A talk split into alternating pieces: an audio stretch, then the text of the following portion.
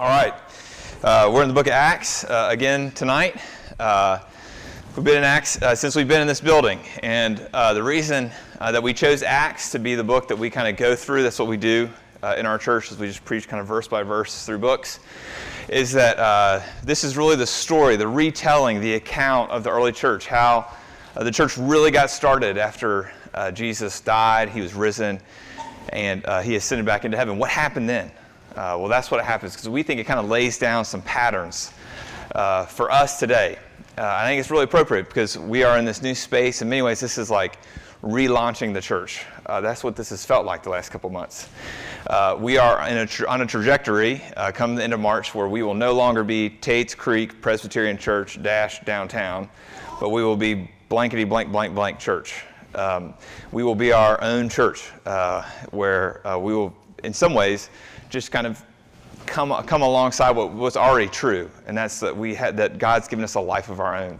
Uh, now, this isn't now for those of you who have questions. Like this isn't a divide. Everything is great with the mothership. Um, uh, where this isn't. Uh, they're not kicking us out of the house. We're not asking them to kick us out of the house. Uh, this is just a very natural thing that's happened, and both we're all really, really excited about it. In fact, uh, we hope that we're able to plant more and more churches throughout central Kentucky over the next couple decades. That's really is our hope. Uh, but on March 24th, it's a big day. Uh, but March 24th, just naming it, I mean, it, it is important. Uh, but what is most important around here is that we see uh, the spirit of uh, the spirit of Jesus move in us and in our neighborhood. That's what we really want to see, and we think Acts is real instructive for that. So, let me pray, and we'll get started. Father in heaven, uh, Lord, I, I, pray that we would uh, not just we would not view this as um, just an inspirational message, Lord, we would not view this text as something ancient that has nothing to do with us. Uh, but Lord, I pray uh, that uh, through who you are, your person, the Holy Spirit who is present with us, uh, Lord, that you um, would move in our hearts and change us. do it. Do this through your word, we ask. In Jesus' name, Amen. Um, have you ever had uh, the kind of experience that shocked you back into life? Uh, now, someone in this room told, told me about uh, apple cider vinegar, and there for a while I took a swig of apple cider vinegar every morning. And if you want to wake up in the morning, take a swig of apple cider vinegar. Uh, I mean, maybe it's it, being shocked back into life might be, you, you know, standing under a cold, sh- you know, standing under the shower and turning on the cold water uh, it might be the time that when you were in the car and uh, you didn't see the wreck coming and all of a sudden you got hit. Um, all these kinds of experiences, they make you, your hair kind of stand on the back of the neck. These kind of experiences make you realize uh, that when you were in the car, you were rested. When the fire alarm went off in the middle of the night, you realized that you were asleep. Uh, when you took the apple cider vinegar, you didn't know that your taste buds were that sensitive. You didn't know how warm you were until the cold water hit you.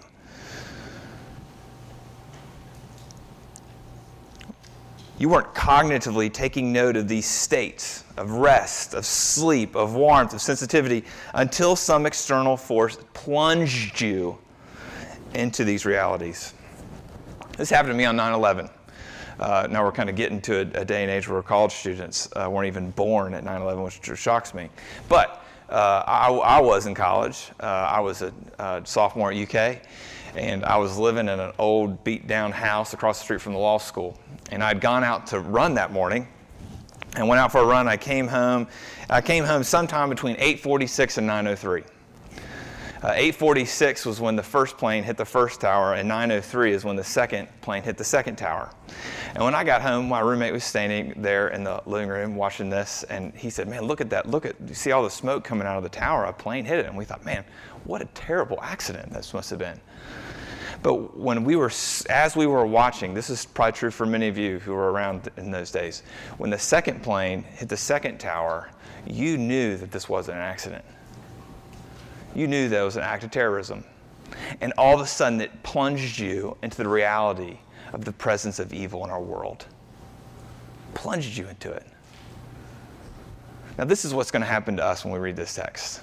We're going to be plunged in the reality of the holiness of God. See, you finished chapter 4, what we did last week, and it seems that everything's really positive. The community is a taste of heaven. There's great care, there's great grace, there's great unity, there's great power happening in the church. But we come to realize that not all is well with this utopic community because they're jolted in the reality of the holiness of God in an instant. So let's read our text and get jolted, shall we? Verse 36 uh, Thus Joseph, uh, who was also called by the apostles Barnabas, which means son of encouragement, a Levite, a native of Cyprus, sold a field that belonged to him and brought the money and laid it at the apostles' feet. Pause. Uh, remember last week we saw that those uh, who had resources in the community that they would sell uh, their properties, give them to the apostles, and the apostles would then meet the needs of the poor in their community. That's that's what happened. It was all elective. Wasn't like, hey, all right, now that we're Christians, we got to sell everything. That's not what happened. Needs would come up, and we'd find ways to meet those needs, and the way that those needs were met were that those who had resources would give them to those who didn't. Okay? And now Barnabas is put before us as a positive and an exemplary example of that community in verses 32 to 35 that we looked at last week. Okay? All right, that's a positive example. Now we're going to get to chapter 5 and we're going to see the negative example. All right. Verse 1. but a, na- a man named Ananias, with his wife Sapphira, sold a piece of property. And with his wife's knowledge, he kept back for himself some of the proceeds and brought only a part of it and laid it at the apostles' feet. But Peter said, Ananias, why has Satan filled your heart to lie to the Holy Spirit and to keep back for yourself part of the proceeds of the land? While it remained unsold, did it not remain your own? And after it was sold, was it not at your disposal? Why is it that you have contrived this deed in your heart? You have not lied to man, but to God. When Ananias heard these words, he fell down and he breathed his last and great fear came upon all who heard it. The young men rose and wrapped him up and carried him out and buried him. After an interval of about three hours, his wife came in, not knowing what had happened. And Peter said to her, Tell me whether you sold the land and for so, and for so much. She said, Yes, for so much. But Peter said to her, How is it that you have agreed together to test the Spirit of the Lord? Behold, the feet of those who have buried your husband are at the door, and they will carry you out. Immediately, she fell down at his feet and breathed her last. When the young men came in, they found her dead. And they carried her out and buried her beside her husband. And great fear came upon the whole church and upon all who heard of these things. The word of the Lord. It's a touchy feely one, isn't it? Uh, really warms your heart uh, when you read those 11 verses. But they're instructive for us. I think we'll learn a lot from them here today. So you see the negative example. Instead of building up the community, Ananias and Sapphira are tearing the community down, unlike Barnabas. Barnabas is the encourager. Barnabas uh, is the one who's selling his things. He literally embodied all of those positive characteristics from the early church. And Ananias and Sapphira, they're not the first threat to the church. If you've been with us for a while, you know that earlier in chapter 4, uh, there's an external threat upon the church. Peter and John have been preaching. Uh, and, and the Jewish and the Roman authorities, they're, they're, taking, uh, they're taking great notice of their preaching because they're, they're gaining a crowd. Things are happening among them. They think that the Jews are going to, uh, they're, they're going to have a coup against them, the ones who are in power. They're threatened by it. And so they put this huge threat on them. They said, hey, you guys can't preach anymore. And Peter and John said, hey, we can't, uh, we can't abide by that one. So there's this external threat from chapter 4. Now there's this internal threat you know, if, if, if to speak medically, uh, germs are an external threat to you. Cancer is an internal threat to you. And now there's this cancer that's growing inside the community where the body is going to begin to work against itself. And something's got to happen. It's got to be rooted out. This is what we see here. Here are my two points today uh, the deception of man and the holiness of God keep it simple since they didn't give me much room to take notes right there in the bulletin, you know. Uh, the deception of man. Again, we saw last week that there's this great care happening within the community. We see Barnabas, uh, who's getting in on the action. Uh, he's the one who's selling his stuff, just like the people did in verses 32 through 35. And Ananias and Sapphira, they see this and they're saying, hey, we, we're in. We're going to sell our land too. And what you see if you read these first 11 verses carefully, you'll notice the problem with them was not their greed. The problem with them was their deception. See what Ananias and Sapphira, what they did is that they pretended to give all their money to the apostles, but in reality, they kept back a portion for themselves. Why'd they do that? Well, same reason me and you would do it. They were seeking the praise of men.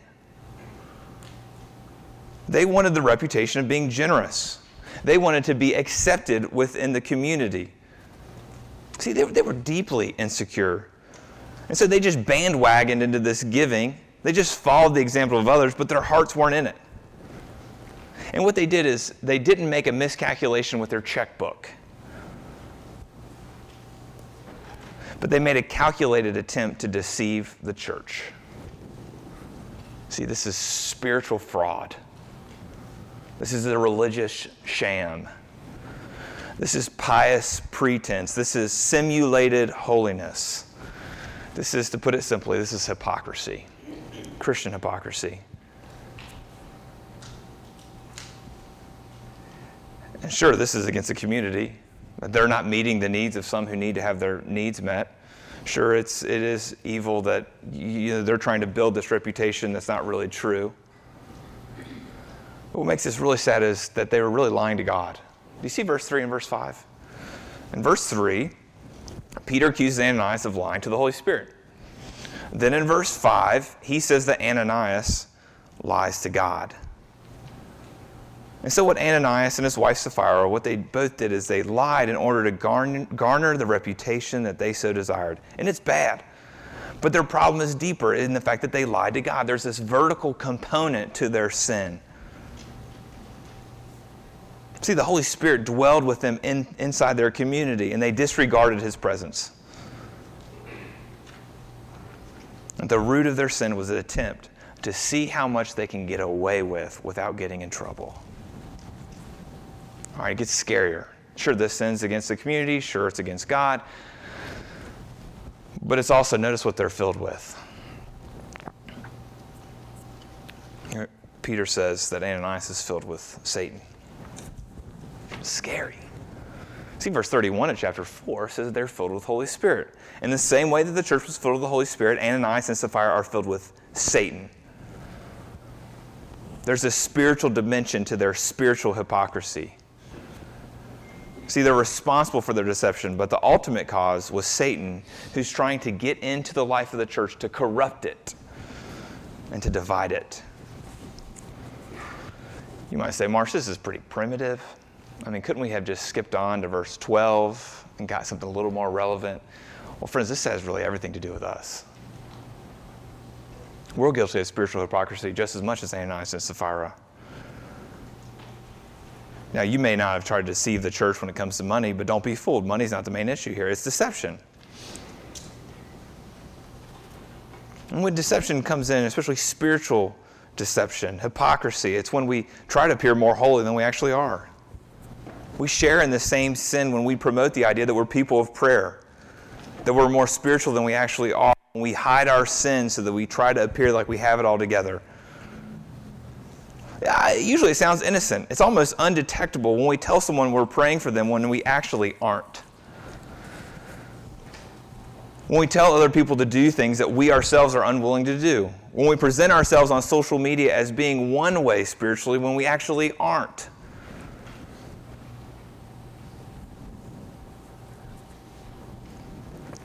Now you might say, well, Marsh, this, this spiritual deception, it's just about, this is just about me and my relationship with God, right? That's a fair question, but it really, that question really reveals that perhaps you undervalue the reality of community. Think about your life in terms of a tapestry. I got this from Tim Keller in Generous Justice this week, reading it for our mercy ministry training. And he talks about this tapestry. And a tapestry is a, is a woven cloth it consists of innumerable threads, and they're all interwoven with one another. And if you throw all, all these pieces of threads out on a table, you're not going to have any fabric. But to have a real tapestry, the threads must be rightly and intimately related to one another in literally millions of ways. Each thread has to go under and over and through and around lots of other threads in order to have something that really lasts. And see, what we do in spiritual hypocrisy is that we're refusing to rightly relate to the other threads. We want to stick out. We want to pull ourselves out of the tapestry and isolate ourselves. See, Ananias and Sapphira, they didn't want their money to be used by others. Ananias and Sapphira wanted to be considered more holy than they actually were. They wanted to stick out. They wanted to be a different kind of thread in this tapestry. And we're no different. So instead of thinking about our reputation and our money as if we were a single thread, you and I need to think first and foremost that we're a part of a tapestry, of a community, before we think of ourselves as a single thread or as an individual. And it's only then that we will begin to shed our pretense. See, what God wants for you and for me is to live with a clear conscience. He wants us to live a clear conscience before Him and our fellow man. That's what the Bible talks about when it talks about living in the light. This is what the Bible talks about when it talks about living transparently before God. To use this analogy, it's be like living your life in a house that has no ceiling and has no walls. That's the kind of life you want to live. There's nothing separating you from God and others because your conscience is clear. And it was this kind of openness which Ananias and Sapphira failed to maintain. Begs this question what are you hiding? Do you realize that hiding your sin is what ruins your fellowship with others? Do you realize that hiding your sin is what God finds to be heinous? Hiding your sin is a blatant act of rebellion, and it got Ananias and Sapphira killed.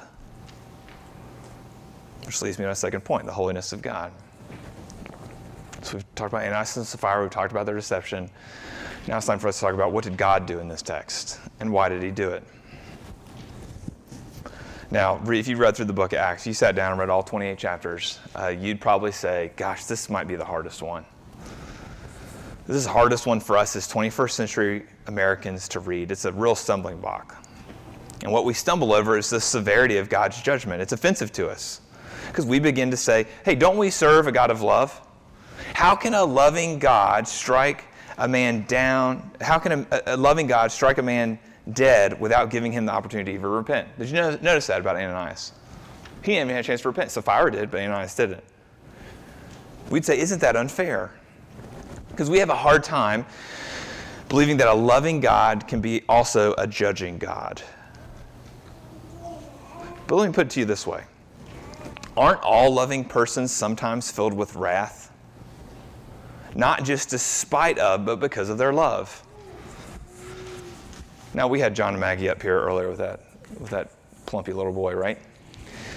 I guarantee you that John and Maggie would get very angry if someone tried to do something to their baby. Does that make them a hateful person? No, it makes them someone who loves their baby. If you love a person and you see someone ruining them, you get angry. Becky Pippert, one of my favorite writers, Rebecca. You might find her books better if you put Rebecca in there. Here's what she says Think how we feel when we see someone we love ravaged by unwise actions or relationships. Do we respond with benign tolerance as we might towards strangers? Far from it. Anger isn't the opposite of love, hate is. Let me say it again. Far from it. Anger isn't the opposite of love. Hate is, and the final form of hate is indifference. God's wrath is not a cranky explosion, but his subtle opposition to the cancer, which is eating out the insides of the human race, and he loves us with his whole being. Listen to this from Psalm 145 carefully. The Lord is righteous in all his ways and loving toward all he has made. He's righteous and loving towards all that he has made. That's what he's saying. Then it says, The Lord watches over those who love him but all the wicked he will destroy. You see, the real mystery in our text is not that God struck down Ananias without the chance to repent. The great mystery is that he gives Sapphira the chance to repent, but she lies to Peter's face. The great mystery is, if you go back into the gospel, is that God didn't strike down Peter when he denied Jesus three times. The great mystery is that you and I are still standing today, though we deserve the full fury of God's judgment because He is holy. So you see, the teaching of the holiness of God has got a lot for us. It teaches us that we're way too flippant with our sin. And what we need to do is that we need great fear to replace our flippancy. That's what happens in verse 5 and 11. Do you see it in verse 5 and 11? This word fear comes up. It happens after the death of Ananias and it happens after the death of Sapphira. And when we hear the word fear, we begin to think about Halloween, don't we? But the word, the, the, the, but the fear of God, what it is, is it's, it's, it's this healthy sense of awe rather than panic or terror. And it's something that Luke, who writes the book of Acts and who wrote the Gospel of Luke, it's something that he emphasizes over and over again. In chapters 1 and 2, in the birth narrative, talking about the birth of Jesus, the angel of the Lord shows up to Zechariah, who's Jesus' uncle. Then, the, then an angel of the Lord shows up to the shepherds, and you know how they both respond? With great fear. In chapter 5, you've got a crowd who sees Jesus heal a paralytic and then tells the paralytic that his sins are forgiven. You know how they respond? With great fear. In chapter 7, fear comes upon the crowd when Jesus raises the widow's son from the dead. In chapter 8, fear comes upon the disciples when Jesus calms the storm. Again in chapter 8, Jesus casts the demons out of this demon possessed man and he casts them into a, a, bunch of pigs, and the pigs run over the cliff. You know that story? They respond with great fear. I would too. Then in chapter 9, you got Peter, James, and John. They go up with Jesus, and Jesus is on what is called the Mount of Transfiguration, and he, he, he just the, the, the, his divinity is just is shown in a way that's not in the rest of the Gospels. And the way they respond is with great fear. So, anytime that Jesus shows out in a way that lifts the veil off his humanity so that people would see his divine nature, it causes people to turn inward. And when they turn inward, they see how small they are. They see how unholy they are, which makes them fear God. And when God does this in Acts chapter 5, the fear of the Lord quotient rises in the church. They're not so flippant with their sin anymore. What Luke's tried to tell them in Acts is what God's trying to tell us tonight that there are solemn implications for us because of the holiness of God.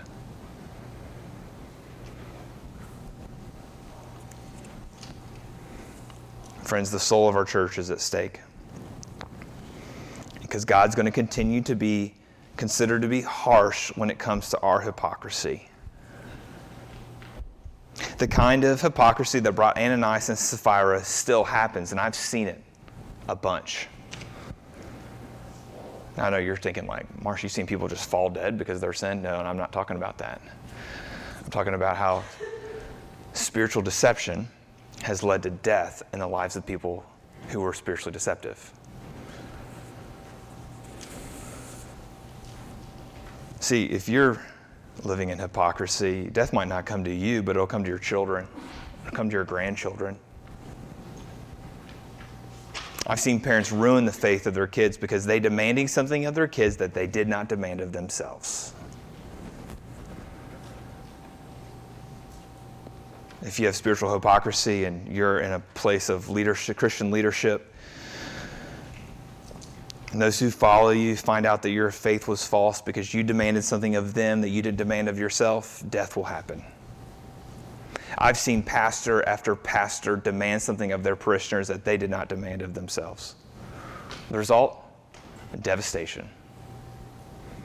The result? Death. So, when you look at verses 1 through 11 in chapter 5 of Acts, when you look at it in this way, the deaths of Ananias and Sapphira really are a gift to the church. See, the best thing that could happen to you is that something in you dies. That's your hypocrisy. I know it feels like death to bring something that's this long hidden sin and you bring it into the light, it feels like death. I know it's really hard to ask for help. I know it's hard to believe that Jesus and his people will love you if you confess the worst things about you. But the light is where sin goes to die. 2 Corinthians 4 6 says this. It says that it tells us that God shines light out of the darkness and into our hearts, not so that we might be exposed and feel ashamed, but He shines His light into our hearts so that sin is revealed, and the moment that we see it, we also see the face of Christ. So the gospel doesn't want to just shame you, it wants to show you this is how bad you really are, and Jesus loves you. So when you're most exposed is when you're most loved. I know it sounds counterintuitive, but the deaths of Ananias and Sapphira, they had the community take a real serious look at themselves. All of a sudden, people started confessing their sins. Scores of people. But you can really only confess your sin when you know that there's someone who loves you unconditionally, when you don't fear their rejection, and that someone is Jesus. Jesus took your sin so seriously that he died for it. But he did it voluntarily, and he did it because he loved you. So, friends, will you come to him? Will you confess your sin to him? He already knows it. Will you tell others what you're dealing with? Will you admit the ways you've been putting on a front of spirituality that's utterly false? See, brothers and sisters, shame has no power in the light.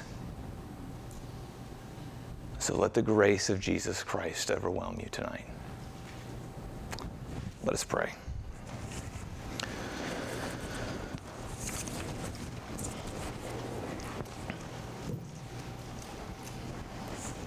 Father, it's a very serious text.